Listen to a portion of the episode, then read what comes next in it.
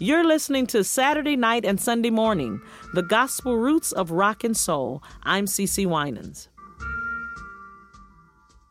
At Mahalia's funeral, one singer's tribute to another passed a torch between a generation that had struggled for racial equality and one that was beginning to benefit from the struggle. Mahalia Jackson knew the Aretha Franklin from the time that she was a child. Mark Anthony Neal chairs Duke University's Department of African and African American Studies. Clearly, Mahalia was somebody that Aretha Franklin respected.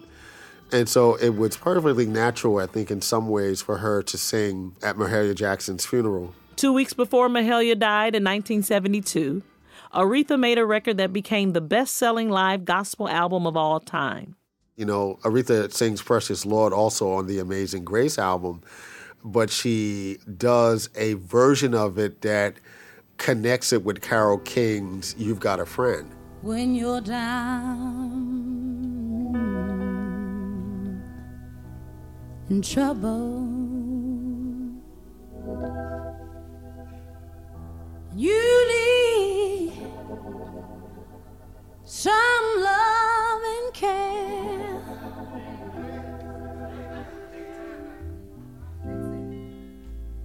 Ain't nothing, ain't nothing going right.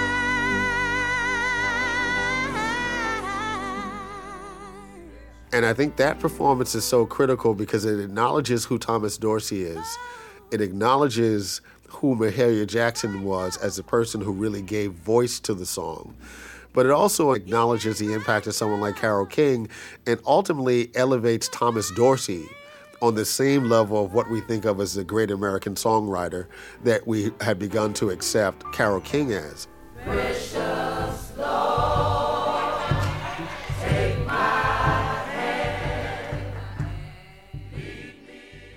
The emerging generation built on the foundation of gospel innovators like Thomas Dorsey, Sam Cooke, and Mahalia Jackson.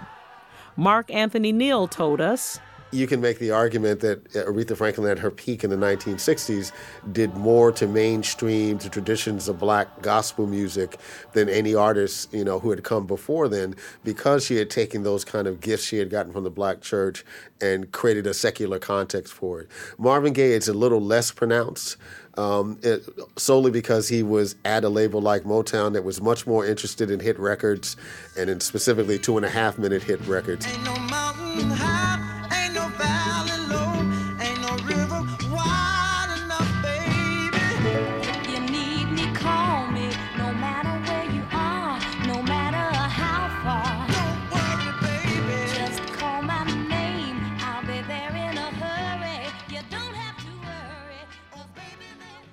Aretha and Marvin grew up in the church.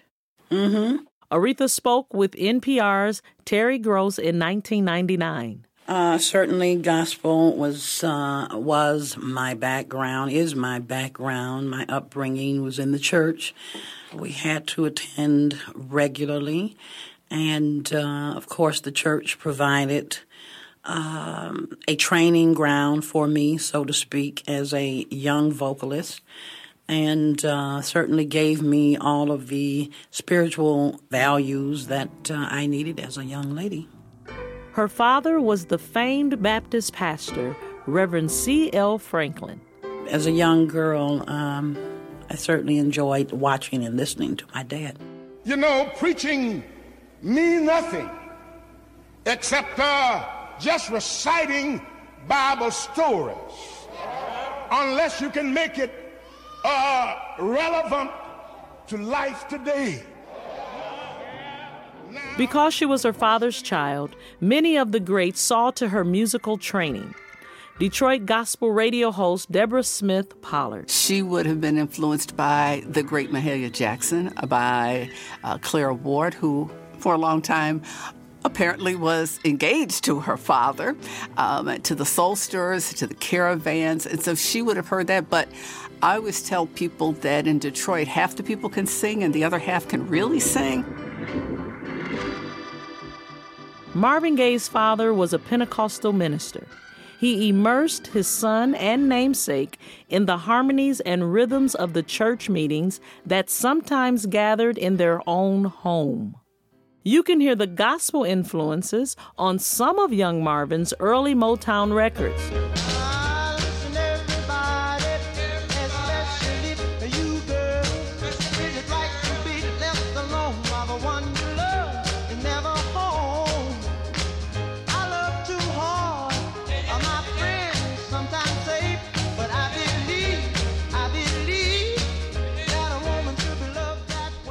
Whatever and wherever Marvin and Aretha sang, they brought the church with them.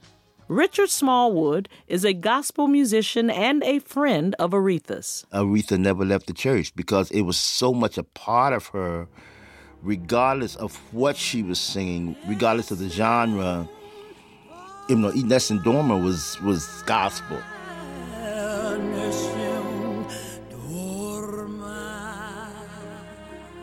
Yes, even a Puccini aria.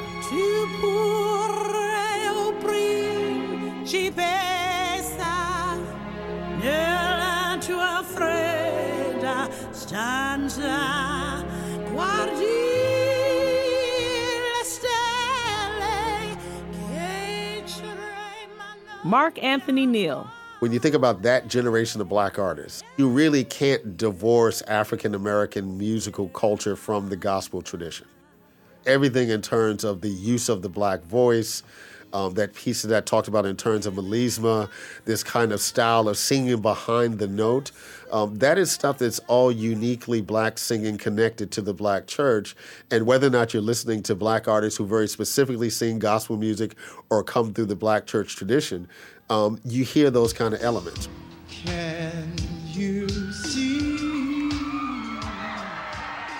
In 1983, the NBA invited Marvin to sing at the start of its All Star game. As he walked onto the basketball court, a drum track started up. What so proudly we hailed at the twilight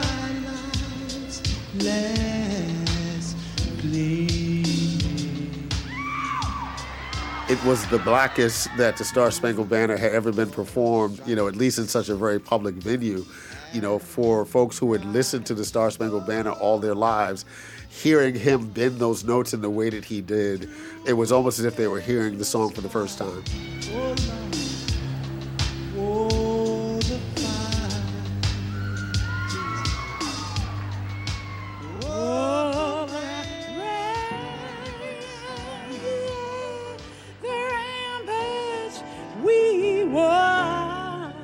On Thanksgiving Day 2016, Aretha took to the piano before NFL fans in Detroit and a national TV audience to deliver her own star spangled four and a half minutes.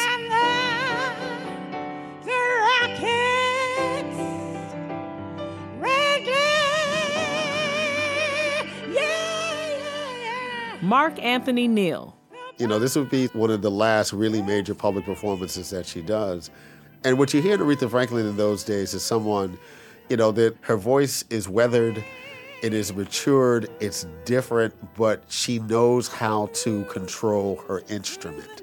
And again, because she's home, this is Detroit. She's a longtime Detroit Lions fan. Um, she knows the reality of her mortality.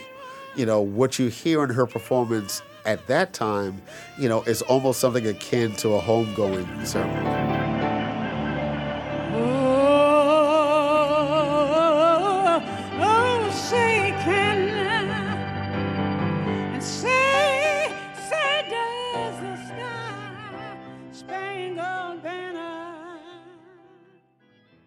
Gospel is about uplift and transcendence. It inspires people and taps into deep feelings in listeners. Listeners like Richard Smallwood. When I got to Howard University in my freshman year, respect had just hit.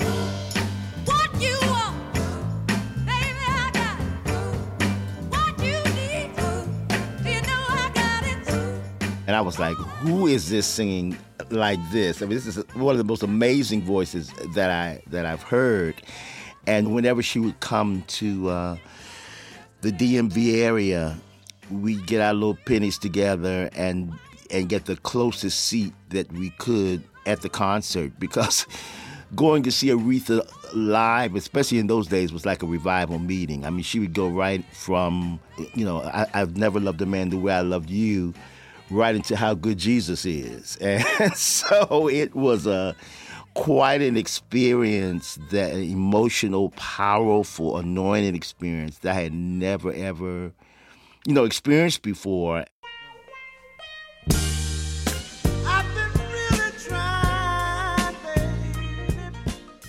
Like Sam Cooke, Marvin combined the heightened emotions of gospel performance with sexuality.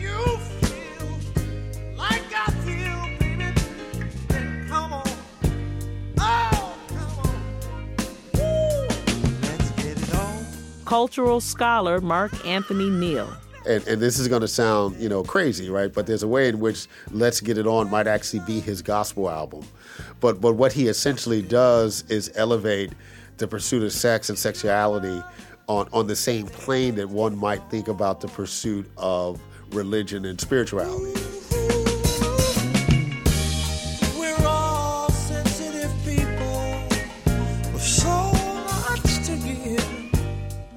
Literally trying to make this argument that religion and sex belong on the same plane. Since we got to be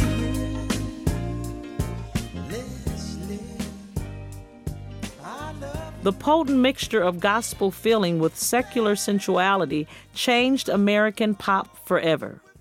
With the way music and technology have changed, we don't just have to talk about the way these artists indirectly influence future artists. Aretha and Marvin, Mahalia and Sam have been heavily sampled. Their 1950s and 60s and 70s selves are showing up alongside today's artists in ways that combine the gospel and soul of generations past with hip hop and other contemporary music.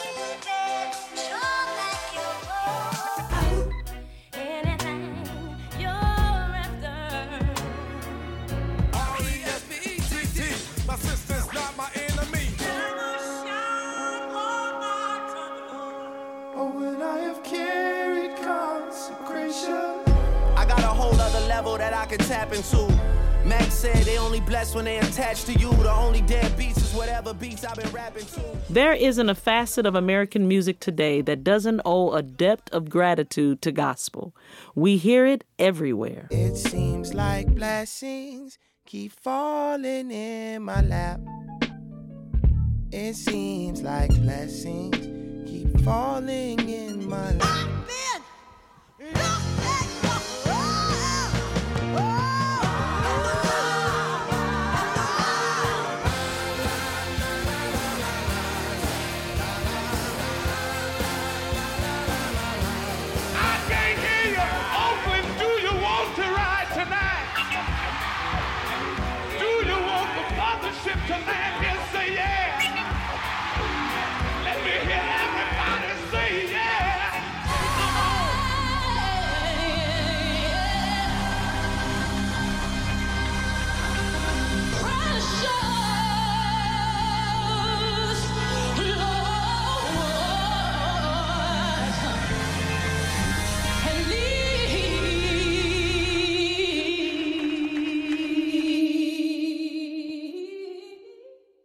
Aretha's passing invites us to reflect more deeply on the legacy she left behind. Aretha had a huge impact on my career. She taught me to give everything I have. I think that was one of the secrets that she had. She knew who she was, she knew the gifts she had. Her homegoing service showed the way she bridged multiple generations from Thomas A. Dorsey, Mahalia Jackson, Sam Cooke, and the Soulsters to the musicians today. The service included musical tributes from Faith Hill to the Clark sisters, Ariana Grande to Stevie Wonder, and many more. This is a transcendent music, even when this nation seems most divided and broken. as when the 44th president delivered a eulogy for nine African Americans murdered inside their church home. Amazing grace, how sweet the sound that saved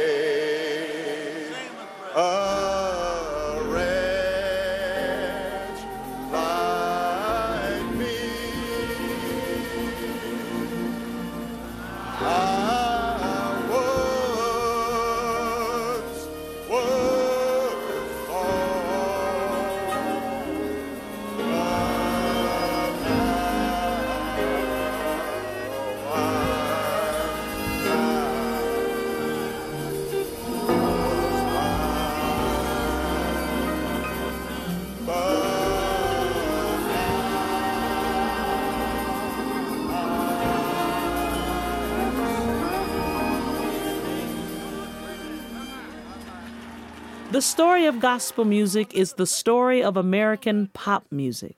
It is the heart of this country's musical past, present, and future. And maybe, most of all, its soul.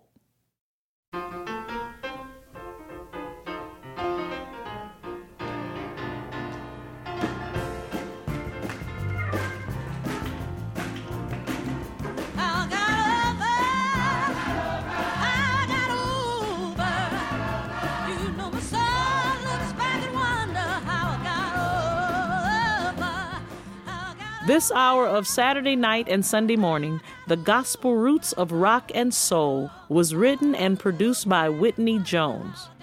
For more stories, visit our website at xpngospelroots.org. The Gospel Roots of Rock and Soul has been supported by the Pew Center for Arts and Heritage.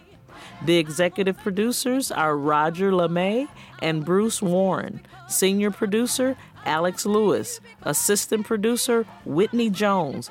Editor, Cheryl Duvall. Mixing by Jeff Town. Our production assistant is Rachel Ishikawa.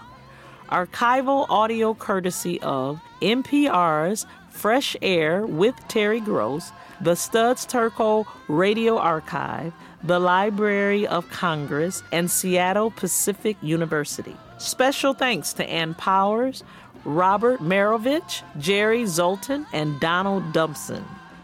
I'm Cece Winans. Thanks for listening.